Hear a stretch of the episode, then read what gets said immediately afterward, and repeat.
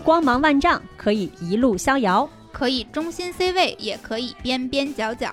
无畏生活，无关岁月，一起听姐姐的一万种选择。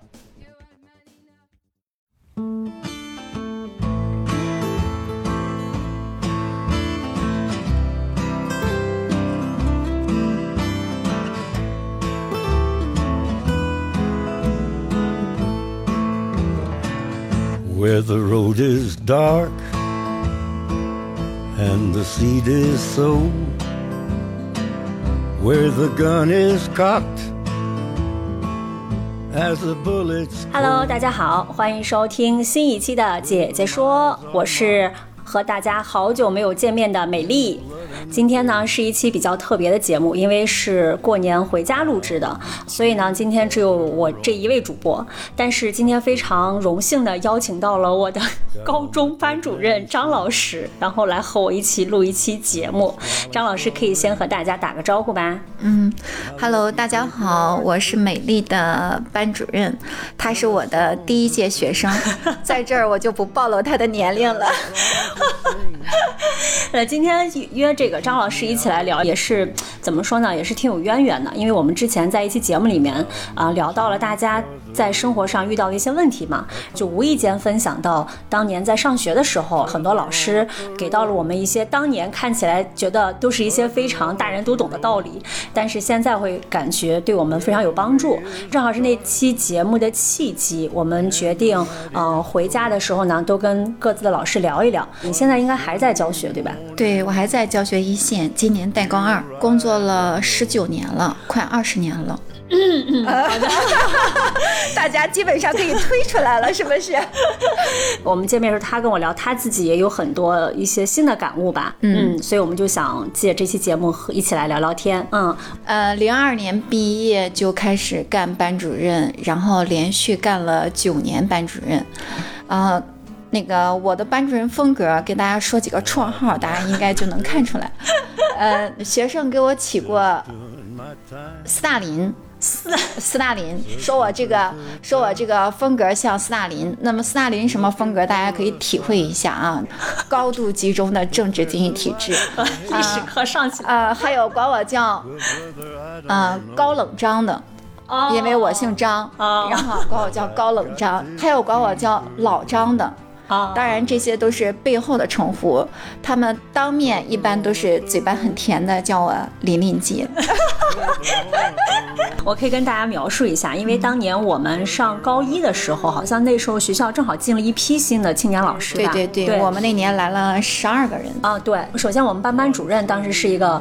语文老师，对就是谢老师，我们一年来的，对啊，对那个新老师也很严厉。呃，您当时教我们历史嘛，对，然后那个我印象中第一堂历史课，我觉得哇，这个这个现在我们管叫姐姐，就那个姐姐就是非常的，当时还是长头发。长发飘飘，然后穿着一个纱裙，就非常像大学里的那种校花的那种感觉。哇塞！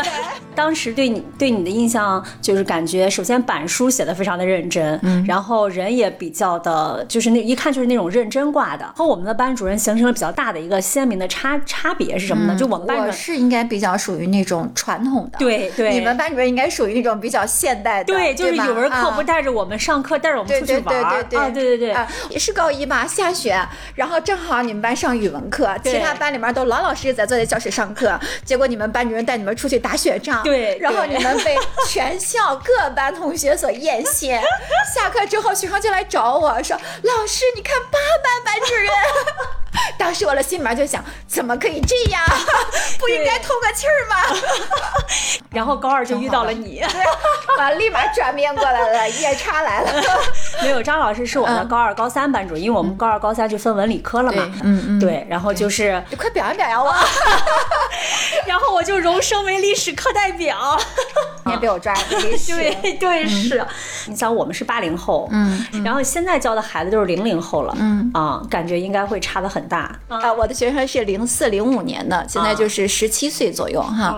然后他们的父母呢，很多都是八零后，就八零、八一、八二年左右了。啊，比如说我最大的感触就是，我最近几年教的学生，他们更开放，嗯嗯，更自由，更自信。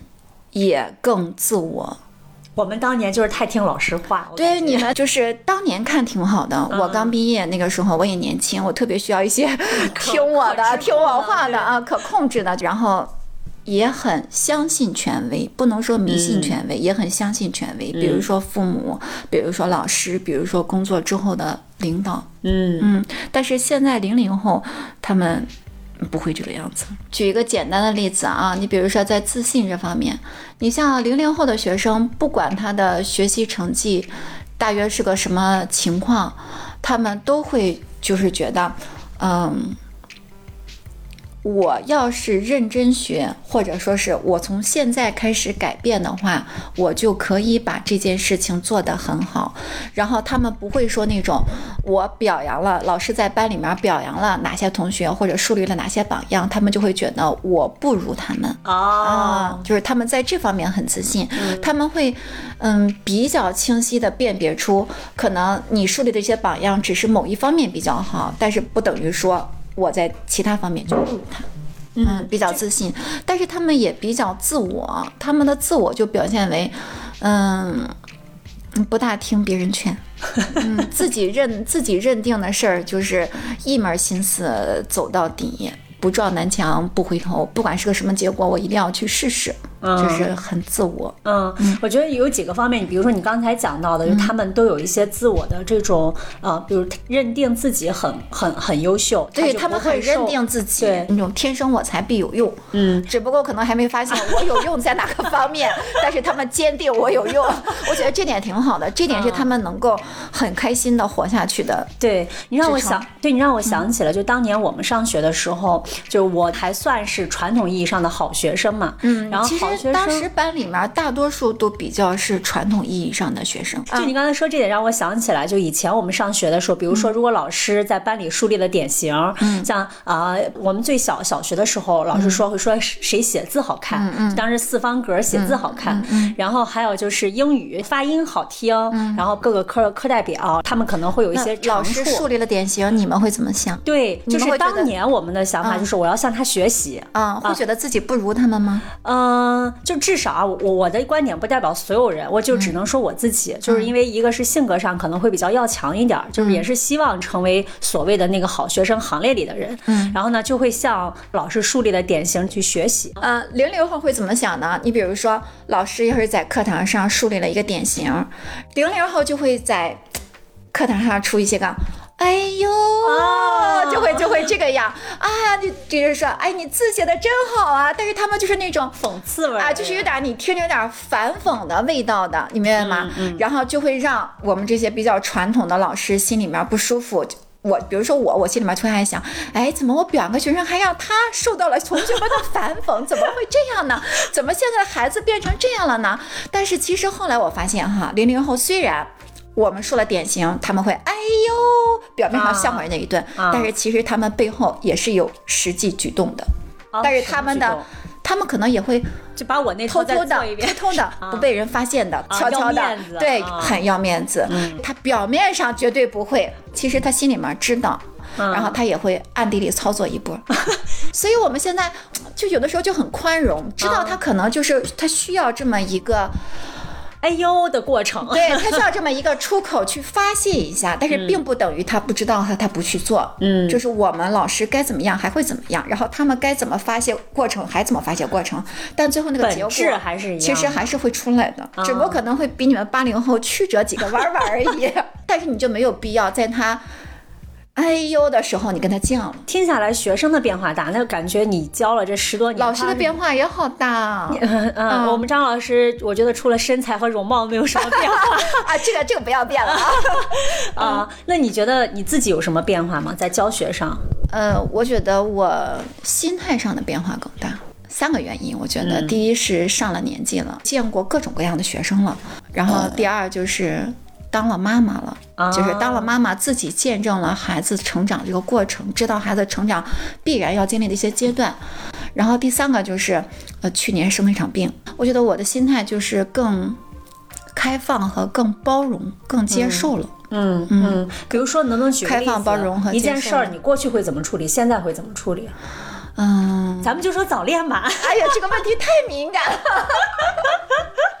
说这个早恋啊，嗯，哎呀，这个早恋，我我觉得在这儿反正都已经十几年了，因为我知道我们班当时是有一对儿，然后是被你拆散的。嗯，咱们是一对儿吗。啊，然后 我知道那一对儿，然后他们现在已经也也结婚了啦。我前些年碰，如果说在高中碰到学生谈恋爱这个问题，我自身是非常反感和厌恶的。嗯啊、我觉得可能跟我有点儿太失到尊严了有关。为什么呀？就是我觉得我以前就像那种，呃，就是那种传统意义上的教师，特别讲究，呃，什么时间该干什么事儿，什么事情都特别的理想化，就有点像那种卫道士，啊，捍卫传统伦理道德那种。这个是不是也和武你们本身自己受的教育？嗯，对，第一和我时代有关系，教育有关系，跟我环境有关系。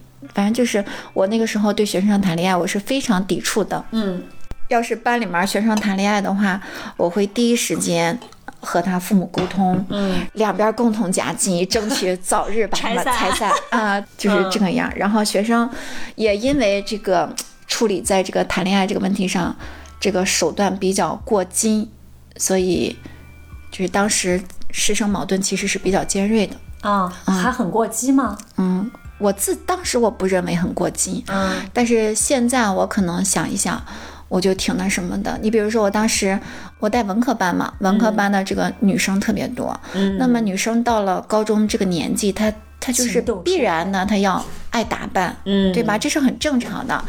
但是我当时我就觉得会导致你们的这个精力不放在学习上，再加上当时学校的校规校纪也比较严格，这倒是。啊，那学生稍微在发型上啊，或者是鞋子上啊，稍微做点花样，我就立马找他谈话，然后必须变得就是千篇一律，一个面孔，我才能够满足了，才觉得他就是好学生，好那个好精力都放在学习上了。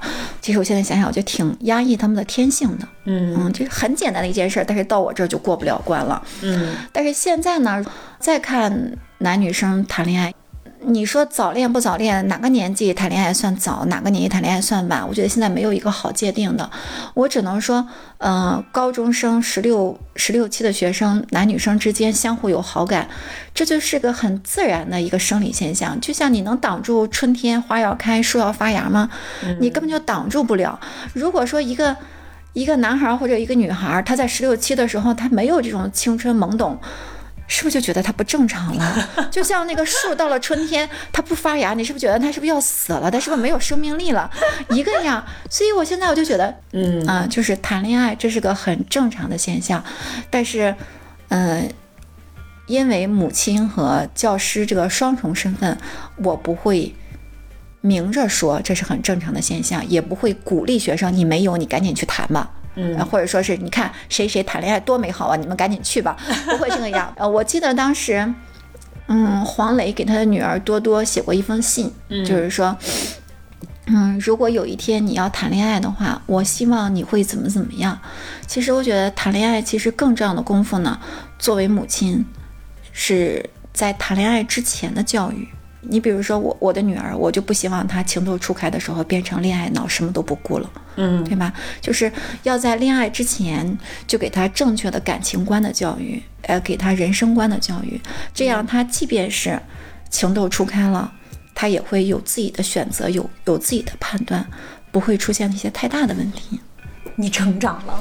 呃，我只能说成长了，或者是成熟了吧，就是接受了。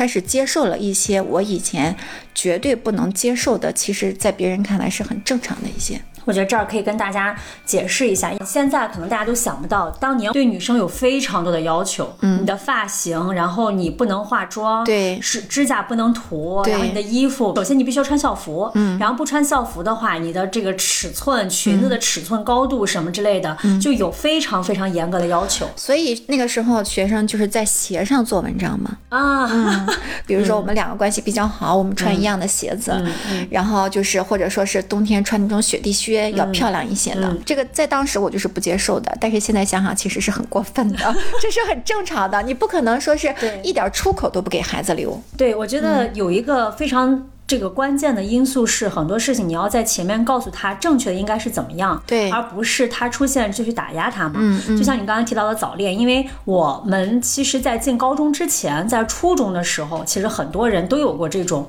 呃，可能被被打压被表白或者是什么样的这种情况。嗯，然后在当年我们来讲，就是觉得如果是早恋让爸妈知道的话，或者让学校知道的话，是一件天大的事儿。嗯，我现在还记得很清楚，当年初中的时候，我们班有个小姑娘，就是被男生表白，她自己不知所措，不知道该怎么办。吓哭了吗？对，当时他有几个很好的朋友嘛，就陪着他在操场上遛弯儿，就是溜达。嗯然后他就觉得这个事儿，一他自己不知道该怎么处理；第二个呢，他不知道这个事儿该不该跟爸妈讲；嗯第三个呢，他就要永远有一根这个弦儿担在这儿，就是如果这个事儿被学校知道了，被家长知道了，该怎么办？嗯嗯就对那时候对学生来讲，就是一个一种是很恐慌的，对，就包括到现在，很多就是人都会觉得谈恋爱就会影响学习，对对对就是谈恋爱了，学习就会不好了。对当年我们啊其实不谈恋爱，学习也不一定好。但是不谈恋爱，成绩也会有波动。但是一谈恋爱，成绩一波动，肯定就会追结于这个原因对啊对是的。啊，它就是它就是个根本原因一样。对对，然后你知道当时有一段时间，如果是你的成绩下降的话，然后老师也会问你最近是不是谈恋爱了？对，就他就第一反应，对你第一反应谈恋爱了吧？肯定是情绪波动了，要不成绩怎么会降下来？我们这些大人好像已经忘记了我们在高中阶段的那些那些。感情的那些个发展过程了。啊其实我记得以前，嗯，班里面有一个就是，嗯、我们老师都特别喜欢的一个女生，就是活活级不第一，学习成绩很好哈，就真的是那种，哎呀那种。第二不闻窗外事，一心只读圣贤书的那种好学生，呃，他就他就跟我说说，嗯、说老班，我很苦恼哈，我就问他、怎么了，他就说，嗯，我其实挺自卑的。我说你自卑什么呀？你看你，我给他举了那么多他很优秀的例子哈。我说你自卑什么呀？他说我就自卑，我也觉得很纳闷儿奇怪，为什么我长这么大了，我都高三了，十十八岁了哈，我觉得我也不丑，我觉得我也挺好的，怎么从来没有人跟我表白过？我就这么没有魅力吗？他其实你看青春期，他很需要这种感情的指导，不管是来自学校的呀。来自家长的呀，但是我们现在，我们好像很长时间就把这块儿给屏蔽了，对，嗯。你就不要接触。嗯，就当他其实你根本就屏蔽不掉。的，但是我们大人就以为能屏蔽掉了，就就跟他说，你现在好好学习，上了大学你就可以了。但是上了大学那一样啊，哎，那如果现在你们班真的有人早恋，你会怎么办？我会怎么办？啊，嗯、我会先观察呀，嗯、观先观察，观察，先观察，看看需不需要出手吧。最起码你要发乎情，止乎礼，对不对？啊你比如说现在哈，我如果发现班里面有学生谈恋爱的话，我不会第一时间挑明的。我如果挑明的话，我不知道后续会怎么样。然后第二就是不到万不得已，我不会站出来说。嗯，要是有 有的时候要是有过火的举动了，那我就要出面。呃引导引导一下，引导一下，但是肯定会第一时间会和家长沟通，嗯，就是家长要知情的，因为现在家长也是比较开明嘛，对，嗯，时代变化了，家长也在进步，比较开明，所以两边都是以引导为主。前一阵儿班里面就是有一个男生和女生闹分手，上高二了闹分手，然后男生就变得情绪特别低落，情绪低落，本来这个男生学习还挺有主动性的，情绪一低落之后吧，就不学了，然后上课也不抬头了。就光趴着，一过去问呢，就说肚子疼、头疼。后来觉得不对劲儿，肚子疼、头疼怎么能疼一个多星期啊？然后就通过班里面其他同学了解了一下，就估计是闹分手了，闹别扭了两个人。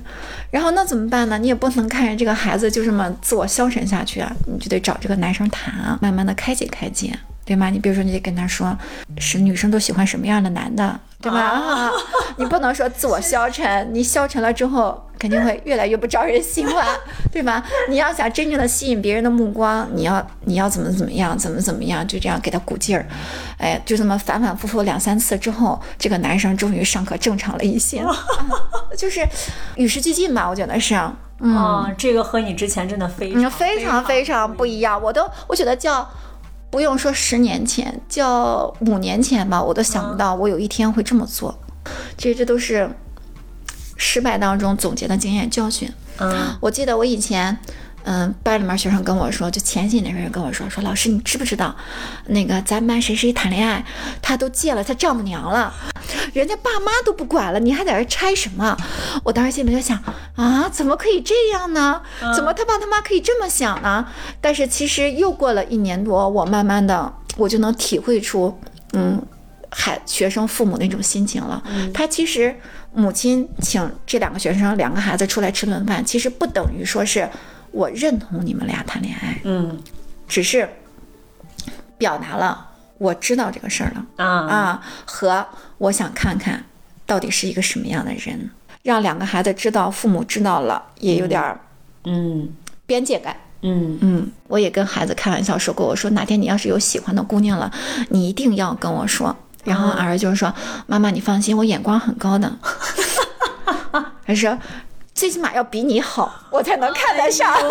然后我说你这句话什么意思？但是我觉得他能这样跟我说，最起码说明在这个问题上，他不会像你们那时候那么害怕，和我们那时候那么害怕。就出现了之后，我恐慌的要命，我要不要跟父母说？要不要跟父母寻求帮助？他不会这个样。We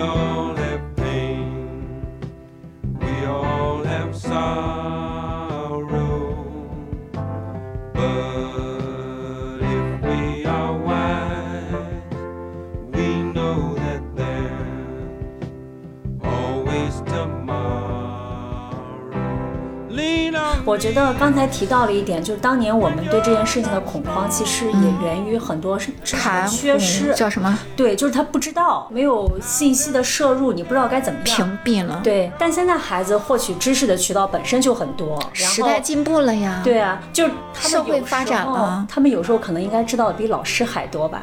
那老师这种权威性那是肯定的。不会受到挑战吗？肯定会受到挑战啊！啊我跟你讲个，就是说，就是我的变化吧，哈，我觉得说别人也不大现实，就拿我自己 来现身 现身说法就可以了。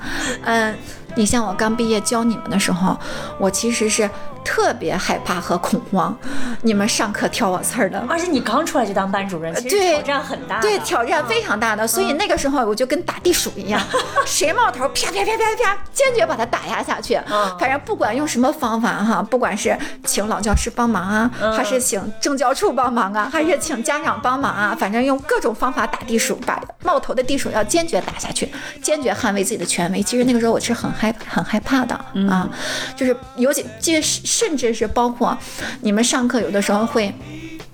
挑战的问一下，说对老师，你这样讲对吗？我记得是什么什么事儿的时候，我就会说，你把嘴闭上，这个问题我们下课再说。但是其实下课坚决不会和你们说，因为这个问题我也很迷惑。对，有有班里有那种人会对专门挑一些每个班对每个班都会有这样的人，而且一般是男生，对 对吧？一般是男生，然后他就会，他其实就是想挑战你，嗯对吧？他想看看你怎么处理这个问题。但是后来呢，呃，中间一个时期呢，比如说学生问我这个问题，然后我就会说，啊，是吗？是这样吗？呃，难道是我记错了吗？然后大家帮我想一想。然后如果说，其实我会给自己个台阶下，嗯啊，这个问题，比如说我确切的是记不清了，我就会说，大家帮我想一想，是我记错了吗？然后如果真的是我记错了，然后同学们就会说，哎，老师是你记错了，应该是什么什么样？然后我就说，啊，是吗？看来确实是我记错了，你们脑子就是比我好用，这是中间中间这个阶段，然后到第三个阶段就会变成就是。有智能手机了嘛，嗯对吗？你看，我们就会带着手机去上课。比如说碰到有一个问题，学生就会挑战老师，说：“老师，我记得我曾经看过一本书，书上是这样这样这样说的啊，说呃跟你讲的不一样。”我说：“是吗？我怎么记得是这样这样说的？”我说：“要不来问一下度娘吧。”然后我就把手机掏出来问一下度娘，然后度娘回答是个什么样的？我说：“啊，你看吧，我记对了吗？或者说你看吧，我又跟你学了什么什么，就会他们就会觉得，哎，挺好的，是通过好像是师生。对师生讨论或者师生探讨，大家共同认定了事情的真相是这样的，他们也不会就觉得，呃，老师这个问题讲错了，或者说是这个记错了，他们觉得老师水平不行，他们不会这样想，他们就会觉得，哎，挺好的。我也经常就是会表扬或者说鼓励他们，我就说，你看你现在啊，觉得我是权威，对吧？你要知道，你们呢？你等你们到了高三下学期的时候，就变成你们给老师讲题了。那个时候我就讲不过你们了。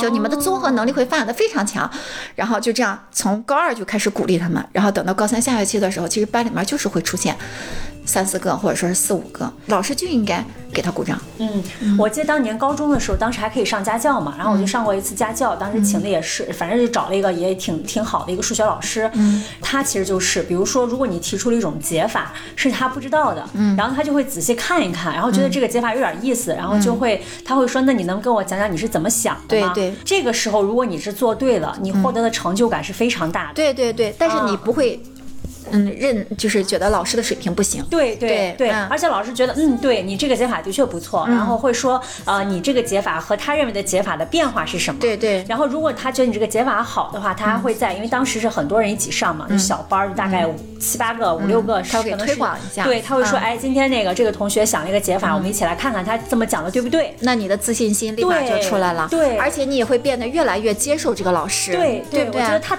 你会觉得，我。对对对，你会觉得跟他离得特别近，对这就是你说的教学相长。其实教学相长是很多方面的，不仅仅是教和学上。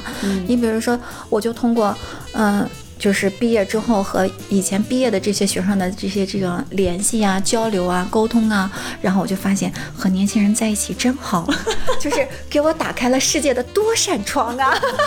比如说和美丽在此还获得了一次谈话的机会，是你现在十几就立马年啊，对，而且我变得我桃李满天下啊，，对我现呃夸张夸张，差不多了，差不多了啊。然后我就感觉嗯自己也变年轻了。其实年轻的可贵之处在于什么呀？就在于你可以接触很多新鲜的事情，去做很多以前没做过的一些事情，去有更多的尝试的机会和更多的选择的机会。嗯我觉得这个会让每个人都很开心。嗯，而且所以年轻不年轻，对年轻不年轻，其实年龄只是其中的一点。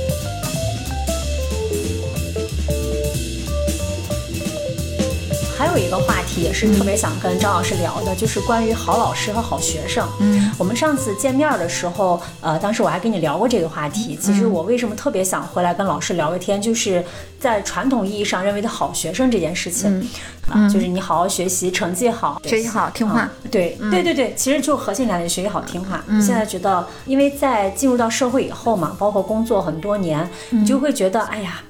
就是当年为什么自己这么乖呢？就会觉得，哎呀，好多其实缺失了好多，对和没有经历了好多，是不是？对，嗯然后这很多你当年学校里面的一些行为模式和想法，会对现在产生非常深远的影响。它会让我现在缺失很多。就是，嗯美丽，你在焦虑什么或者在恐慌什么呢？你有没有考虑过这个问题？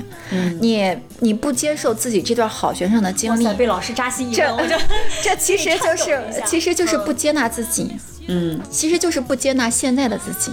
嗯，在某一种程，在对，在某种程度上，对对，你明白吧？就是你认为你曾经的好学生经历，然后让现在的你在嗯某些方面不如别人，或者说是缺失了别人拥有的一些东西。对，很简单，有一个啊，比如嗯说在某一些情况下，我的我觉得我的脑子不够活，嗯，就是很多事儿办事儿也好，它是会规规矩矩的，这个就让我想到小嗯我给你时候，，我给你讲个讲个小笑话吧啊，嗯这就是 发生在我老公身上的啊啊，就是我老公是学经济的，嗯，毕业的第一份工作呢是在这个一个嗯、呃小公司里面干出纳。嗯然后他老板呢，有一次就让他说：“哎，小王，你去车上给我把包拿来。”嗯然后那个他就去车上给他把包拿来了，我忘了当时是个什么具体什么情况了，好吧，但就这么个过程。结果他老板给他的评价说：“干会计的人脑袋就是死，怎么干个事儿啊这么死板啊？”对，对然后你看我老公的第一反应啊，你是不接纳哈？你看你是对对对，我老公的第一反应就是他有病，管钱的人 要脑那么灵干什么？万一把钱卷走了怎么办？你看到没有？这就是自信和不自信。嗯。明白吧？嗯其实不是别人对你的评价，而是你自己对自己的评价。刚才一边在讲，我就又回想起很多事情，就是可能小时候你曾经因为学习好被鄙视过。嗯，就这个鄙视，所谓的鄙视，就是他不是同学的那种鄙视，而是来自于比如说周围的大人或什么，他们会觉得学习好有什么用啊？对，还有一件事情是我之前上了一个这个这个这个商学院的课程，我们班同学当时对我的评价就是你太认真了，嗯，这件事情都会让我产生自我怀疑。否定，对自卑又开始了、就是啊！我为什么会这么认真呢？啊，他们会觉得。没很多事儿没有必要这么认真，就是，然后很多当对于你曾经认为比较正向的评价，然后到到了这个社会之后，嗯。都开始就跟你说，一不要这么认真，第二你太死板，第三就是从。初中到高中，甚至到到大学可能会好一点，尤其是初中、高中这两个，就是对于学习成绩要求很高的这么一个学习阶段的时候，你有听到过身边的亲戚或者是有一些人跟你说过，说你学习这么好有什么用？而且他们会更喜欢学习没那么好，但是很活络、脑子很活的人。你说的这个问题，其实就是前一阵儿讨论的比较热烈的，就是，嗯、学校里给学生的价值观，跟社会里给学生呃给给成人的价值观其实是不一样的，嗯，对不对？可能还有是，我觉得是家庭给的价值观。我所谓的家庭，可能并不是爸妈，因为我觉得我爸妈给到我的，对我觉得爸妈给到我的价值观还是比较正向的。他们对我其实一直是比较鼓励和那个的，不太打压。但是我的确有接触到，可能因为我们家就是我的周围的亲戚们有一些这种所谓重男轻女的一些这样的家族的一些历史传统，所以他们认为觉得，哎呀，就是哎。活一点儿更好，哎，学习这么好没什么用。嗯，我小时候其实非常讨厌这种想法，但是我现在一边在跟你聊，一边会想到，哇，天哪，原来这种想法到现在都在潜移默化的影响我。你会用别人的评价来评价自己，对用别人的评价影响我来评价自己而真正自信的人是自己给自己评价。这个问题是不是可以？我觉得可以这样看哈。第一就是你你承认不承认这个社会上的人是各种各样的啊，这当然，对不对？啊就像一个机器，一个机器，这个社会就像一个机器运转起来，它需要各种各样的零部件。嗯，而我们每一个人不过就是各种各样零部件当中的一个。那么零部件和零部件是不是不能完全一样？嗯，你接受不接受？啊，这个当然接受。你既然接受的话，那你是不是就是接受我就是这样的人，可能我会看到，我就是这么认真的人，我就是这么严谨的人，然后他就是那种可以绕个圈儿曲线救国的人，对，可对吧能？他可能是那种比较灵活的人。对我可能会看到大家就是那种，比如说通过这种活络的模式，然后哎，好像很多事儿都就是成了。第一，我们要承认，就是说这个世界上是有各种各样的人，每个人和每个人都不一样，嗯，每个人都是与众不同的。我就是我，独一无二的我，没有人和我一样，我也不和任何人一样，这是第一。我觉得第二点就是，我觉得你比大多数人好在你能看到别人的优点，你能看到别人的优点，明白明白吗？嗯但是你看不到自己的，但是你你的问题就是你看不到自己的优点。我我觉得我见过的哈比较自信的人，但是不是那种自大的人，嗯你知道吗？过了可能就自大了，恰到好处的就是那种自信，是你说那种自洽。嗯，我还是给你举，嗯，举我老公的例子可以吗？啊，可以啊，小王，我是不是有点太 小王盲目今天被崇拜他了？小王人不在这儿，被多次提及嗯就是还是小王，小王在公司。这个时候，小王成熟了，嗯换了一个比较正规的公司，然后，但是他比较悲惨的在于，他已经干到这个呃财务经理的角色了，嗯但是，嗯，不被老大肯定，嗯嗯，老大就觉得他太死板了。跟你一样，就觉得他太死板了。老大心目中的这个财务经理应该天天出去跑业务的，啊，跑外联的。对你怎么天天在这个地方坐办公室呢？嗯然后他就总因为这个挨批。但是后来就有一个机会，这个老大就调到上一层了，嗯然后就来了另外一个人接任了这个老大。啊，那么就是旧老大和新老大可以吗？嗯啊，然后新老大有一次呢，就问这个小王说：“哎，我有一次跟这个原来那个人聊天儿，哎，怎么发现你怎么混呢？怎么给老领导的印象不是很好呢？”嗯然后这个小王是怎么说的呢？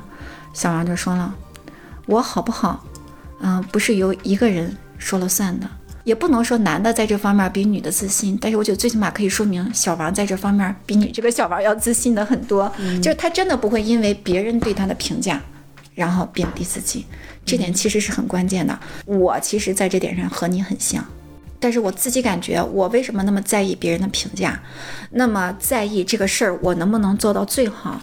其实我也是虚的，嗯就是我的心是虚的，我并不是真正的很自强。嗯嗯，如果我自己觉得我很好的话，我不会那么特别在意别人的。当然，不要做到自大，不因外物的好坏和自己的得失而感到欢愉和沮丧，就是豁达。嗯其实所谓的豁达就是接受。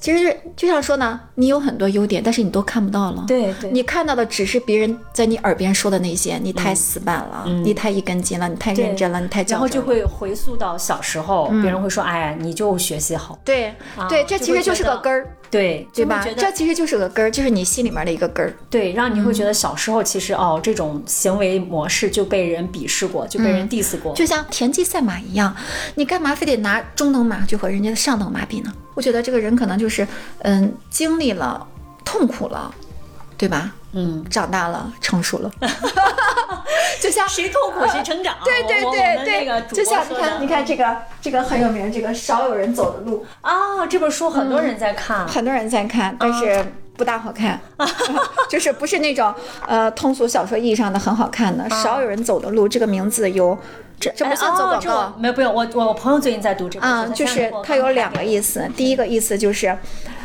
很少有人能看到这条路；第二就是很少有人能走完这条路，走下来这条路。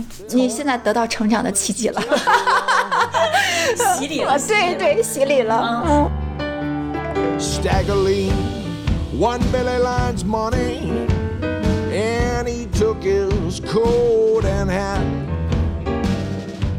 刚才聊的是好学生，然后正好我我们几个主播之前聊的时候，还特别想聊聊好老师，因为我觉得对于老师，我们怎么去认定老师这件事情，可能也会有变化。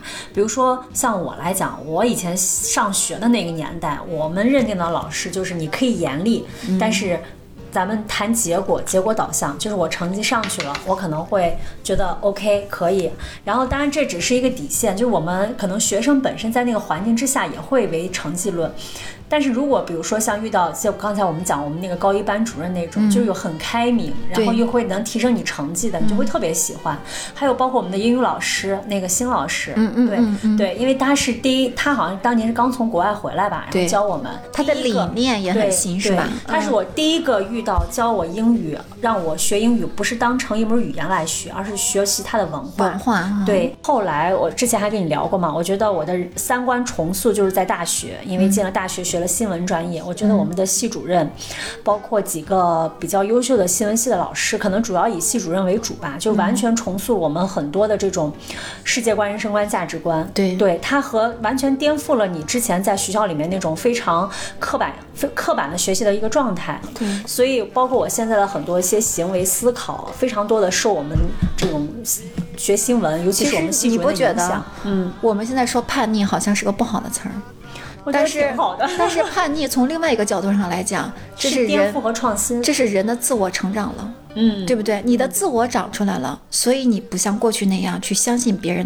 说的话了，你有自己的头脑，想自己思考了，嗯对吧？启蒙运动不就是这样？这就是理性，是不是？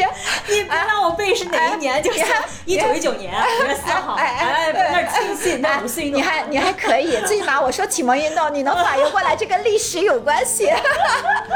就是那 应激反应，对，应激反应本能。对，本能了，是，其实就是是那。样。所以就是就像你刚才说的，我们喜欢那些个能够在三观上给我们指引的人，而这种人其实就已经是比较高水平的人了。在老师群体当中，这其实已经是比较高水平的老师了，嗯，都是一样的，你到这个境界了吗？努力但是我踏步 就在朝这个境界。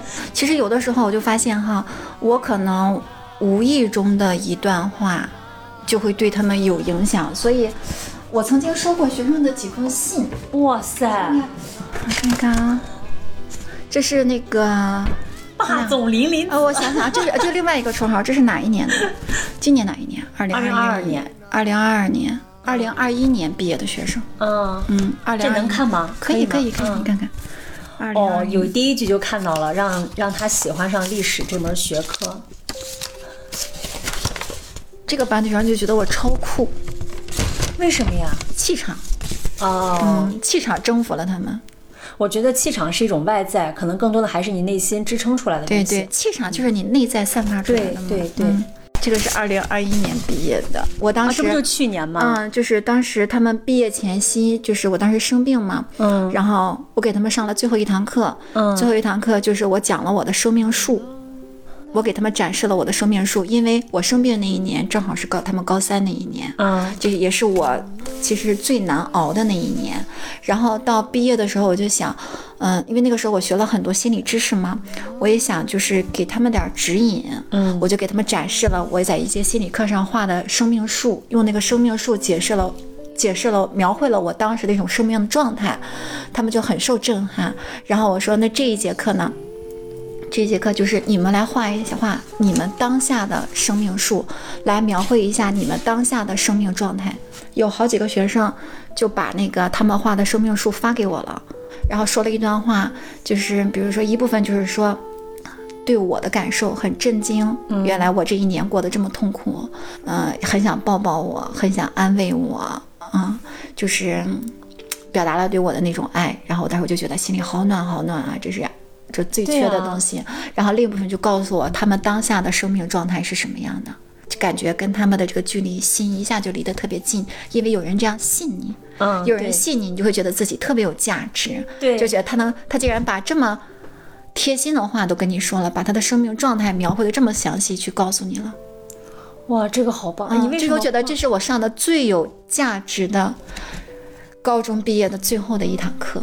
你知道当时什么场景吗？我一去的时候，因为我是那天的第六节课，就是嗯我上完之后，最后一节课就是班主任收文，然后转过来他们就要上高考。哦，高考考场了，哦，就是最后一最后高中高中在教室里的最后一堂课，我就说这节课哈，我说嗯，你们先把你们笔袋里面能找到的各种颜色的笔都拿出来，找一张纸。就有学生问我说，老师要干什么？我说我们要做一个特上个这样特别的课哈。然后学生说要画画吗？我说嗯。但是我没告诉他们要画什么，然后就有男生，你知道零零后男生就，啊，又出什么幺蛾子呀？我不想画呀，非得要画吗？不画不可以吗？然后我就说，我说等我讲完，你想画就画，不想画就不画，这个不做强制要求，这不是作业了哈，这只是我送给你们一个礼物，哦，什么叫生命树啊？这就是我的生命树。嗯，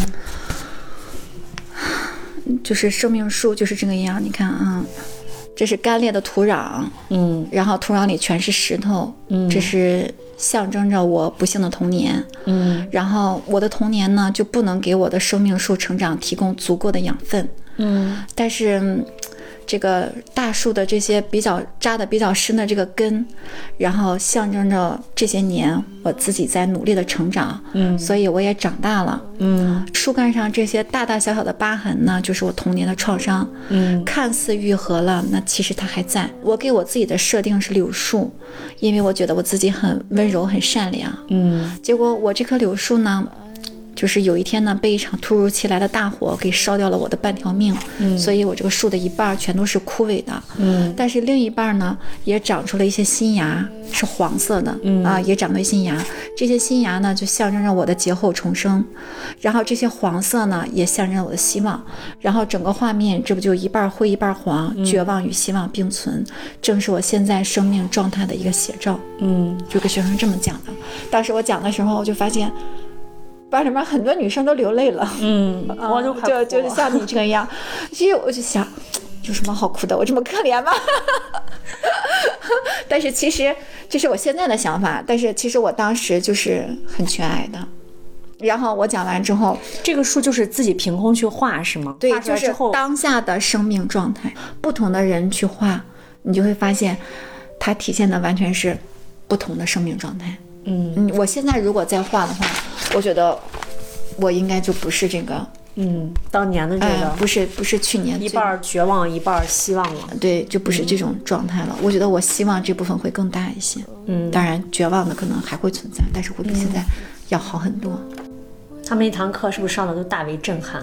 对他们班的班主任上我接下来那节课，也是最后一节课，他班主任呢跟我有异曲同工之处，让他们画了个许愿树，然后他是他那个许愿树，就是他班主任一进去，拿个他现做好的一个纸板儿，纸板上有棵大树，其实就是让每个人签名儿，写一两句话都可以哈，想留作那么一个纪念。因为是他的第一届学生，他说，结果学生见那个树的第一眼就，老师，这是你的生命树吗？然后他班主任就弄糊涂了，他班主任就一愣问了：“什么生命树啊？这是许愿树啊！” 他说：“啊，我们历史老师刚让我们画了生命树。” 然后他班主任就很好奇，后来就问我，我就跟他说了这个事儿。嗯嗯，但其实，其实当时我的状态已经好很多了，因为我可以把我不好的这个状态说出来。嗯但其实我最不好的时候是我谁也不说的。嗯能说出来，就说明我已经慢慢的在恢复了。然后我就跟他们说：“我说这棵生命树，你可以把它留好了，多少年之后你再回头看看，你十八岁的时候你是个什么情况？”画生命树这个班的学生，到后来毕业的时候，送的这个小礼物，送给我一块糖，巧克力上面写着“不开心的时候就吃点甜的东西吧”。嗯然后笔的名字，笔是你名字的缩写，嗯加 hope，嗯希望，嗯就是他们会记着。It's been long, long nights of search. But how long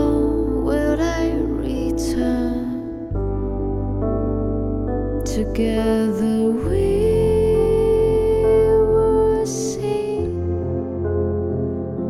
sing a song we used to write. Together we will cry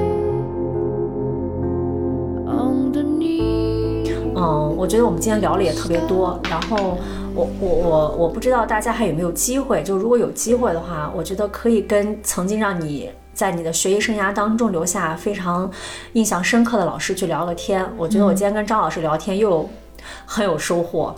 我也很有收获，流教教学校长。哎，我可以，我可以问一下吗？我当时给学生讲的时候，我也很纳闷，他们为什么要流泪呀、你为什么要流泪呀、就是你能感受到我的痛苦，是不是？一个是感受到你的痛苦，然后从你的话里面就会去想，我好像也有同样的经历。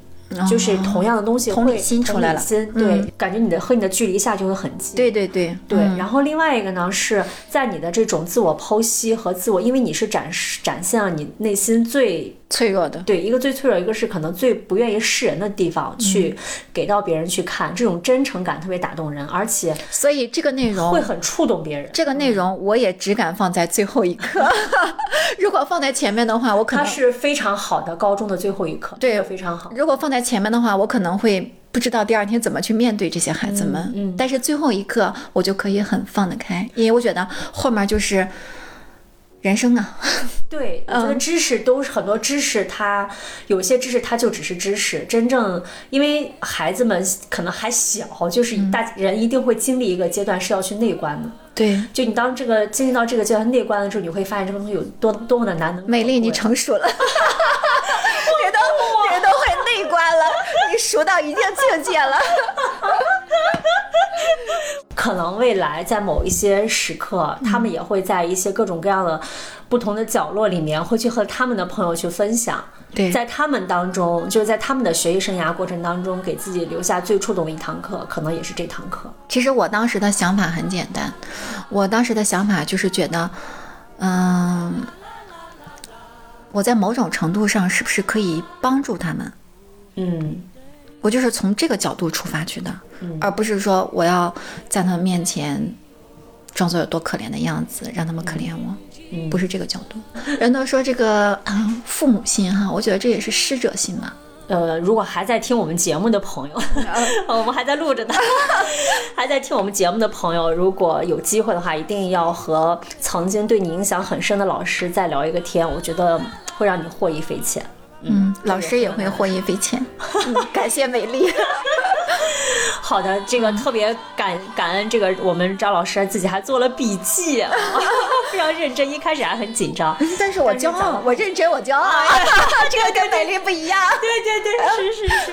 好的，好，那非常感谢大家收听我们这一期的姐姐说，然后也欢迎你们在各大音频平台关注和订阅我们，然后搜索“姐姐说”，然后也可以在微信公众号搜索“姐姐说 FM” 关注我们，然后也可以加入“姐姐说”的精神股东听众群啊、你可以在评论里面。跟我们聊聊你曾经和老师的一些故事，啊、啊、那我们今天节目就先聊到这儿吧。非常感谢张老师，然后我们两个人今天下午就茶话会，这是桌子上是光喝了，光喝了，没来得及吃。来，现在我们是不是可以开始正式的吃了？好的啊，那谢谢大家，非常感谢张老师。那我们跟大家说拜拜拜拜拜拜。